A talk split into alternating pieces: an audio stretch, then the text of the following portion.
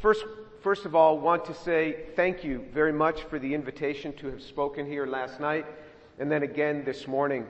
I find the, the Asian, Pakistani, Indian community to be the most hospitable community in the world. I mean, they just really take care of every detail of your life. And uh, uh, so I really appreciate the kind of care and attention that you, you've shown toward, toward uh, uh, uh me and toward Shireen while we've been here.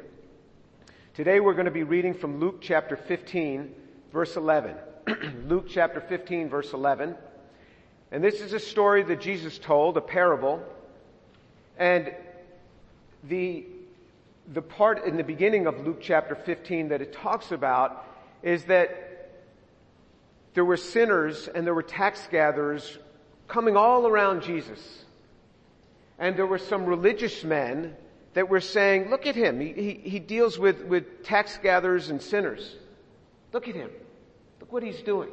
So in response to that, Jesus told several parables.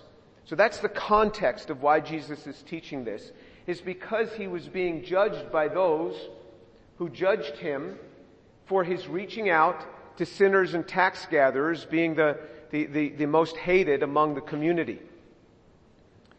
And so in Luke chapter 15 verse 11 it reads, And he said, a man had two sons. The younger of them said to his father, Father, give me the share of the estate that falls to me. So he divided his wealth between them. And not many days later, the younger son gathered everything together and went on a journey into a distant country. And there he squandered his estate with loose living. Now when he had spent everything, a severe famine occurred in that country and he began to be impoverished. So he went and he hired himself out to one of the citizens of that country and he sent him into the fields to feed swine and he would have gladly filled his stomach with the pods that the swine were eating, and no one was giving him anything. But when he came to his senses, he said, How many of my father's hired men have more than enough bread, but I am here dying of hunger? Okay, so we'll stop there and we'll just begin to unpack this a bit. So a man had two sons. What we're going to see is each of those two sons had a problem. He says, the younger of them said to his father, Father, give me the share of the inheritance that falls to me. Now this is a very unusual thing. This is like a man, a young man telling his father, you can just drop dead. Because you're not supposed to get your inheritance until the father dies. But he's saying, I want it now. And remember, he is the younger of the two. And so he is to get one third, the older getting a double portion, in Israel will get two thirds. So he divided his wealth between them. So he divided the wealth to the two sons. He wasn't going to just give to the one without the other. He divided his wealth between them. And it says, and not many days later, the young son gathered everything together and went on a journey to a distant country. And there he squandered his estate with loose living. Not many days. I looked up what the, the original Greek said, and it said not many days, exactly what it says here. So, in other words, it was not a period of months. This thing was pre-planned. I want your money. I want it so that I can do with it what I want to do. And he went to a distant country and he squandered it. And it says in verse 14, now when he had spent everything, a severe famine occurred in that country and he began to be impoverished. So after he spent everything, Boom, then the famine hits. It's like sometimes in life, just one blow after another after another, and it just stacks up. And when we walk in rebellion, that's particularly how it is. As soon as he had run out of money, a famine hits. So he went in verse 15, he hired himself out to one of the citizens and they sent him into the fields to feed swine. So this is from a young man from a well-to-do family, had everything, squandered it, and now he's sent into the fields to feed swine.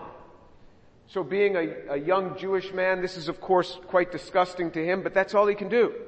And he would gladly have filled his stomach with the pods that the swine were eating, but no one was giving anything to him. So his boss didn't even let him eat some of the pods. Uh, uh, uh. Not for you. It's for the swine.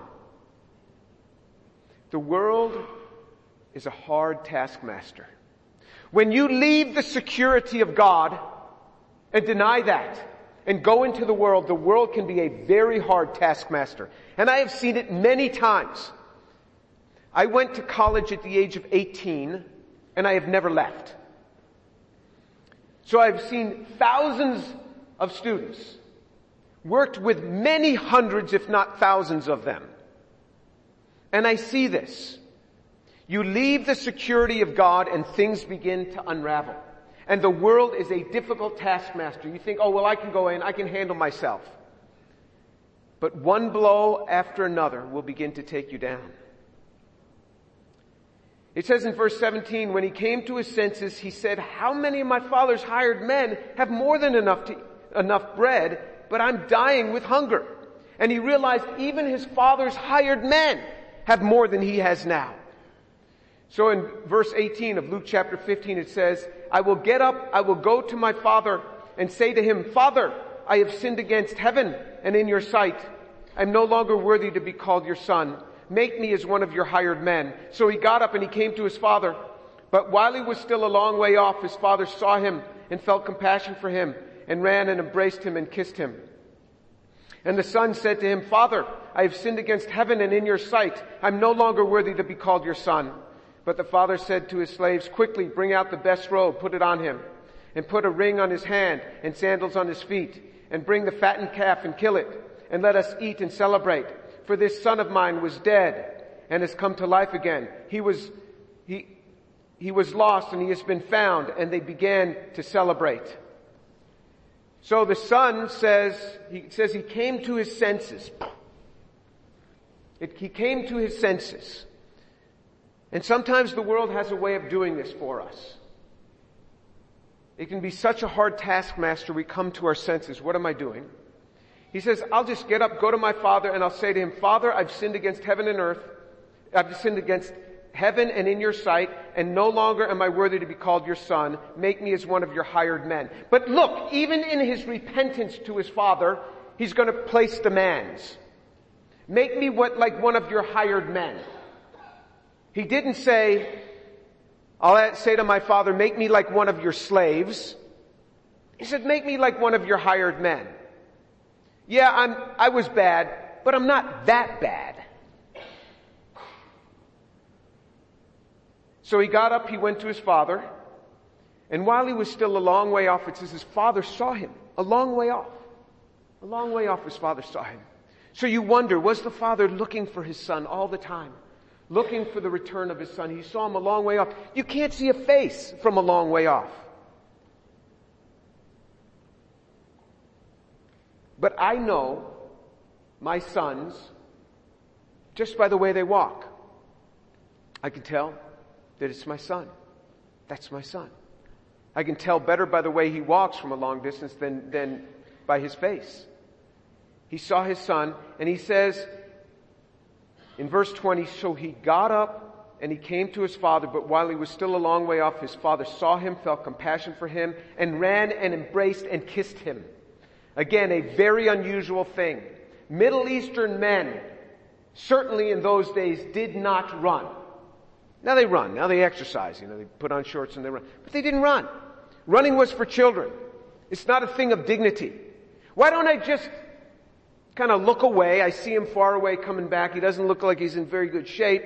I'll just kind of turn away and just kind of whistle and let him come here and grovel a little bit. You know, there was a study done of children from believing homes that fell away from the faith and went into the things of the world and they studied these children that had fallen away and many of them never came back to the faith, and many of them came back to the faith of their parents. What was the deciding factor in making some come back and others not come back? The major deciding factor was this. That those that came back were welcomed back without condition. You are my child, you will always be my child, and you will always be welcome. And those that didn't come back were those that had conditions put upon them to win back the favor of their parents. I've told my children many times, you are my child, you will always be my child, and I will always love you, and that cannot change. I want them to know my love for them is forever. Just because you are my child, I will love you forever. This father looked upon his son. He felt compassion. He ran to him, he embraced him, and he kissed him. Remember what this son had been doing, feeding swine, cleaning up after pigs. His father embraces him, kisses him. This is the demonstration of the very love of God that Jesus is talking about through this parable. He embraces us, He kisses us when we return to Him. And then we even hit Him with stipulations. Well, you know, I'm not that bad, but you know, I got into a few bad things. How about taking me back? And He doesn't make us grovel. He embraces us and He kisses us. And his son said to him, Father, I have sinned against heaven and in your sight. I'm no longer worthy to be called your son. He didn't even get out the second sentence saying, make me like one of your hired men. The father cut him off. But the father said to the slaves, quickly, bring out the best robes, put it on him, put a ring on his hand and sandals on his feet. The father didn't even make him grovel. Didn't even make him make the request. He said, you're my son. None of this, let me be as one of your hired men stuff. None of that. You are my son. This is the love of God that welcomes us back. Each of us, the scriptures say, has gone astray. But he welcomes us back. He says, put the best robe on him. The best robe. In other words, go to my closet, get my robe and put it on him. And you can't just put this nice robe on a dirty body. They had to clean him up. His body was covered with welts and sores and sunburn. Cover that up, he said. Put my robe on him. Put my ring on his hand. Get sandals on his feet. Clean up his feet. He says, and bring the fattened calf and kill it and let us eat and celebrate. A fattened calf. Fattened ready. Let us celebrate. My son was dead and has come to life again. He was lost and has been found and they began to celebrate. The Lord welcomes us back. The scriptures define us as being dead as we had discussed last night. When we're without Him, we are dead. That is the scriptural description of us. We were dead in our trespasses and sins, the scriptures say. He was lost. He's been found. He's come to life again. And they began to celebrate. It says in Luke chapter 15, that same chapter verse 10, in the same way I tell you, there is joy in the presence of angels, of the angels of God over one sinner who repents. There is joy in the presence of the angels of God over one sinner who repents. Sometimes this is read as if the angels are rejoicing, but that's not what it says. It says there is joy in the presence of the angels of God over one sinner who repents. This is God rejoicing. God is rejoicing. And the angels are watching God rejoice at the return of one to Him. This is the heart of God. Verse 25 of Luke chapter 15. Now his older son was in the field. And when he came and he approached the house, he heard music and dancing. And he summoned one of the servants and he began, inquiring what these things could be. And he said to him, your brother has come and your father has killed the fattened calf because he has received him back safe and sound. But he became angry and was not willing to go in. And his father came out and began pleading with him. But he said, but he answered and he said to his father, look, for so many years I've been serving you and I have never neglected a command of yours, and yet you have never given me a young goat so that I could celebrate with my friends. But when this son of yours, who came, this son of yours came, who has devoured your wealth with prostitutes, you killed the fattened calf for him? And he said to him, son, you've been with me always, and all that is mine is yours. But we had to celebrate and rejoice for this brother of yours was dead and has begun to live. and was lost and has been found. This is the heart of God. Remember, in Luke chapter 15, this starts out because there's sinners, the worst of people coming to Jesus, and He's loving them. And then there's others of the righteous looking people that are judging Him for this, saying, look, He just attracts these sinners, tax gatherers. And now He dealt with the sinner part. He said, I love them. They're returning. I love them. Now He's dealing with the self-righteous ones. This is the other problem that we suffer with. We suffer with self-righteousness at times. He says his older son was in the field in verse 25. He came and he said, what's all the music going on in the house?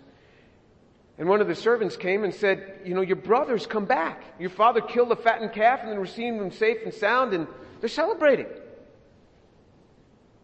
says in verse 28, but he became angry and was not willing to go in. He became angry because his brother had squandered all that wealth and now his father's celebrating over him. God has such a gracious heart. Sometimes we wonder why God does such gracious things for people. Why are you doing it for that guy? Lord, if you really knew what he's like, you wouldn't, wouldn't have blessed him with that promotion.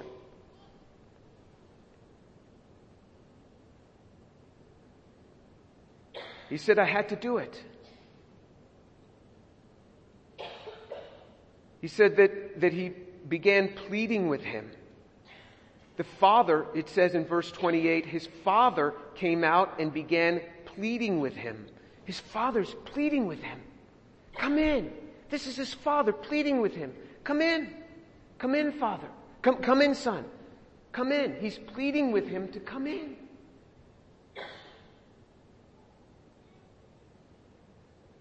But he says to his father, look, for so many years I've been serving you. Imagine that. The son says to his father, look. It's not a very respectful thing. You know, you say to a child, look, look. You don't say to a father, look. He says to his father, look. For so many years I've been serving you and I've never neglected a command of yours. I've never neglected a command. How can he say that? His father's begging him to come in and he's neglecting that. Right in the midst of his neglecting his father's wishes, he's saying, I've never neglected any of your commands. Look how presumptuous we can be. I've obeyed you all this time, Lord, and what have you done for me? And sometimes we're so blind that we can't even see all of our disobedience.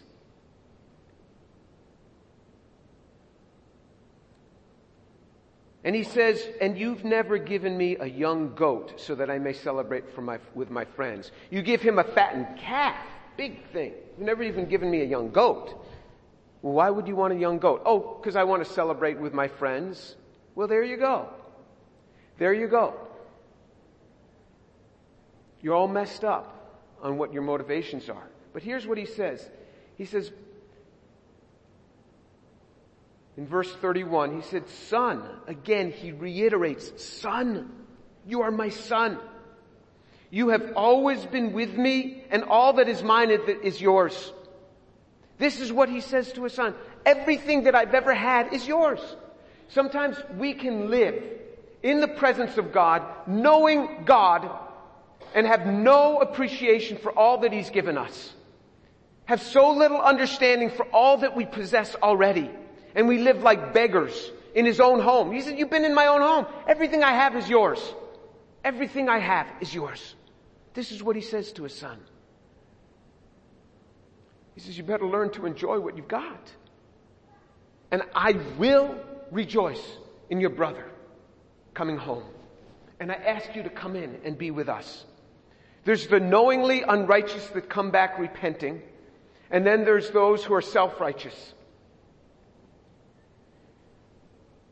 This is what he calls for us, and this is what he has before us, is two sets of ways that we can be, be dealt with.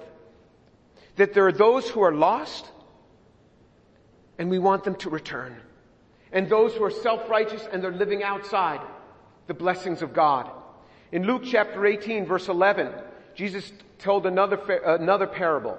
The Pharisees stood, Luke 18, 11, the Pharisee stood and was praying to himself, God, I thank you that I am not like other people, swindlers, unjust, adulterers, or even like this tax collector. I fast twice a week, I pay tithes of all that I get. But the tax collector standing some distance away was even unwilling to lift up his eyes to heaven, but was beating his breast saying, God be merciful to me a sinner. I tell you, this man went to his house justified rather than the other. For everyone who exalts himself will be humbled, but he who humbles himself will be exalted. So he gives this parable of two men in the temple. One a Pharisee, one a tax collector. The Pharisee, it says, was praying thus to himself. Wasn't praying to God. Jesus characterizes this as praying thus to himself. God, I thank you that I'm not like other people, swindlers, unjust, adulterers, or even this tax collector. I fast twice a week. I pay tithes of all that I get. Nothing wrong with fasting. Nothing wrong with paying tithes. But when we justify ourselves by it, then we become the Pharisee. And the tax collector was just beating his breast saying, God, be merciful to me, a sinner. I invite you back to the Lord wherever you are, whether you're the one that has gone astray, or whether you're the one who feels so self-righteous, the Lord invites both of us, both of those of us, back to Him. He says, it says in 2 Corinthians 6, 2, behold, now is the acceptable time. Behold, now is the day of salvation. Now is the acceptable time. Now is the day of salvation. Today, if you hear his voice, do not harden your heart as when they provoked me, as in the day of trial in the wilderness. That's what the scriptures say. Don't harden your heart. Soften your heart. There is a danger if we keep hardening our hearts. There is a danger. In Hosea chapter 4 verse 17 it says, God proclaims over a man, he's given unto idols, let him alone. There is a point which God, at, at which God will say, just let him alone. I hope he comes back, but just let him alone. God allows us to hear his voice. And he allows us a day of salvation. And then he comes with us with even stronger commandments. Last night, I gave you an appeal. Now let's take it a step further because the scriptures themselves do. In 1 John 3:23, he confronts us again with the truth of the gospel. He invites us many times to take hold of the truth of the gospel. Great invitations he gives us. In 1 John 3:23, he changes his tone a little bit. He says, "This is his commandment that we believe in the name of his son Jesus Christ." This is his commandment. He's no longer saying, "Let's reason together." He's no longer saying, here's an invitation. He says, this is his commandment that we believe on his son, Jesus Christ. He commands us. In Psalm 119 verse 60 it says, I hasten and did not delay to keep your commandments. We are to hurry to obey his commandments. You say, I want to wait, you know, why hurry such a decision? Because it's a command of God. Remember, every word in the Bible is true. Everything. You can't get past any of it. It will all happen and come to pass. You think I'll never, uh, this, I'll never get caught on this, I'll never get caught on that? You'll get caught. Because when God says it, when His Word says it, heaven and earth splits apart at His command. When He says, it shall happen, it's going to happen. We can't get away from it. Every word in the Bible is true. Every jot, every tittle, every little mark is true. This is the truth of God that's here.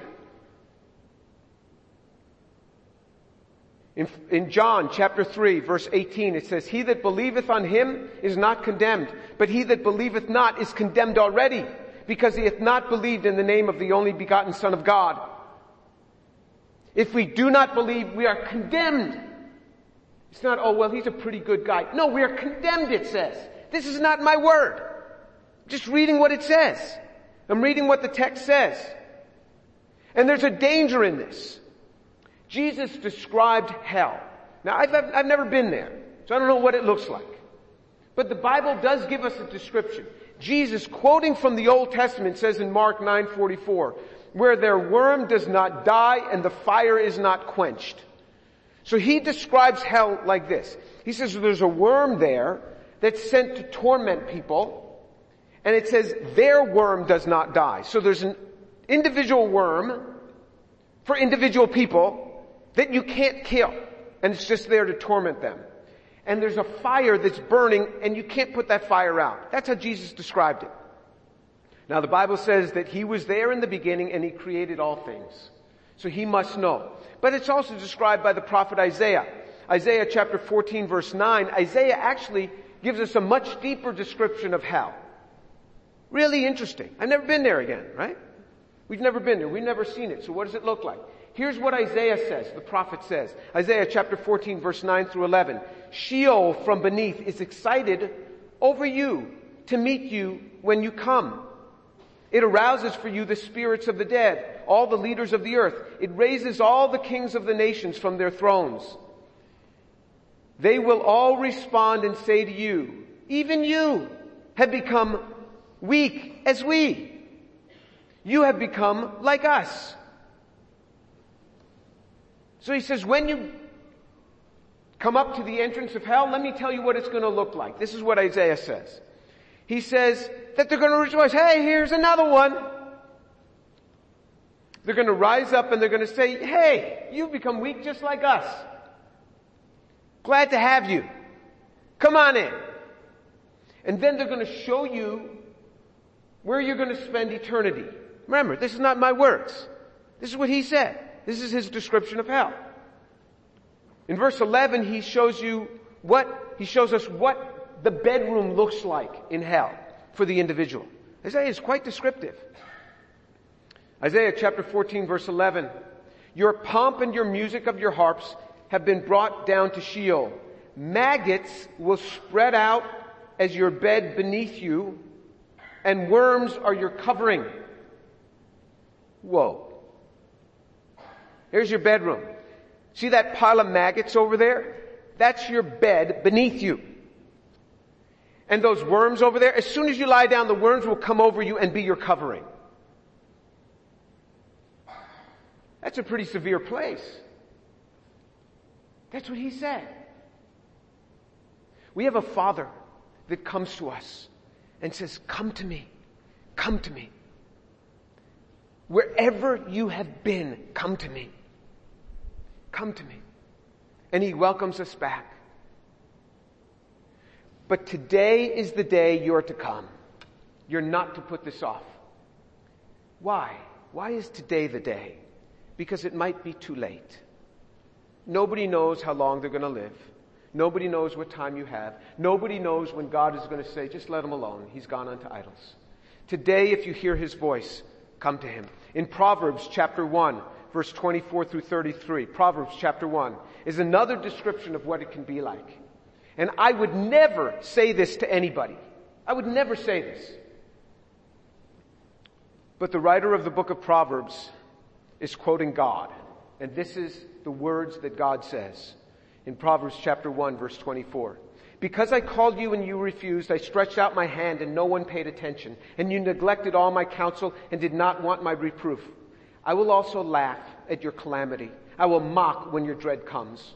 When your dread comes like a storm and your calamity comes like a whirlwind. When distress and anguish come upon you. Then you will call on me, but I will not answer. They will seek me diligently, but they will not find me because they hated knowledge and did not choose the fear of the Lord. They would not accept my counsel. They spurned all my reproof. So they shall eat the fruit of their own way and be satiated with their own devices. For the waywardness of the naive will kill them, and the complacency of fools will destroy them.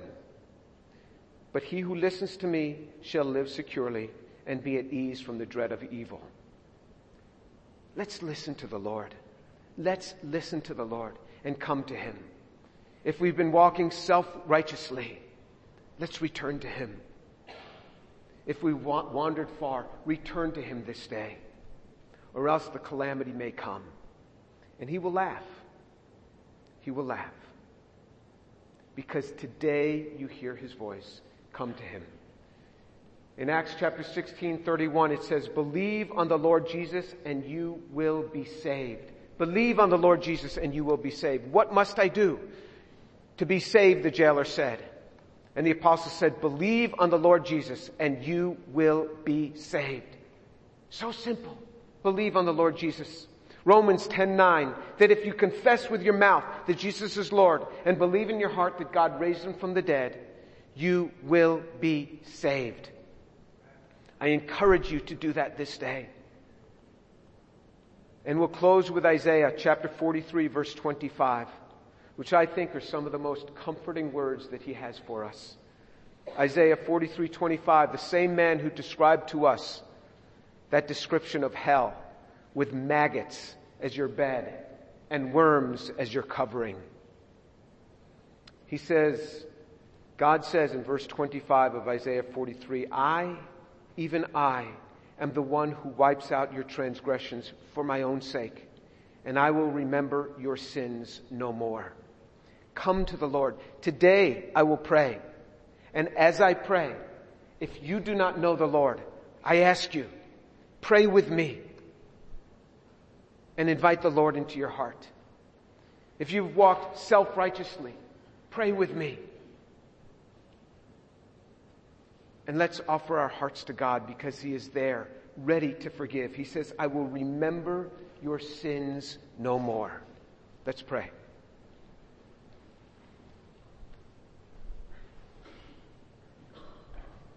Abba, Father, I thank you so much for the truth of your word. Father, thank you that your word gives before us warnings and encouragement. Father, I thank you for giving us this parable that we see the Father's heart where he welcomes us back. He says, My son, come. To both his sons, he encouraged them in. Lord, I pray that you come and visit us this morning with the sense of your presence. And if you don't know the Lord this day, pray this prayer with me. Lord Jesus, forgive me for my sin. Come into my life. I believe in Jesus Christ. I believe that He's risen from the dead. And Lord, for those that have walked, those of us that walk in self-righteousness, pray this prayer with me. Lord, forgive me. Forgive me for my self-righteousness for thinking that I have done so much,